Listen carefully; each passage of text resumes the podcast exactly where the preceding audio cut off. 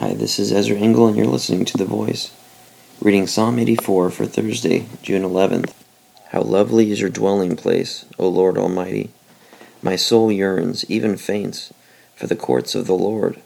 My heart and my flesh cry out for the living God. Even the sparrow has found a home, and the swallow a nest for herself, where she may have her young, a place near your altar. O Lord Almighty, my King and my God, blessed are those who dwell in your house. They are ever praising you. Selah. Blessed are those whose strength is in you, who have set their hearts on pilgrimage, as they pass through the valley of Baca.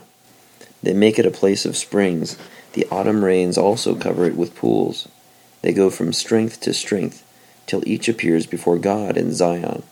Hear my prayer, O Lord Almighty. Listen to me, O God of Jacob. Selah. Look upon our shield, O God. Look with favor on your anointed one. Better is one day in your courts than a thousand elsewhere. I would rather be a doorkeeper in the house of my God than dwell in the tents of the wicked. For the Lord God is a sun and shield. The Lord bestows favor and honor.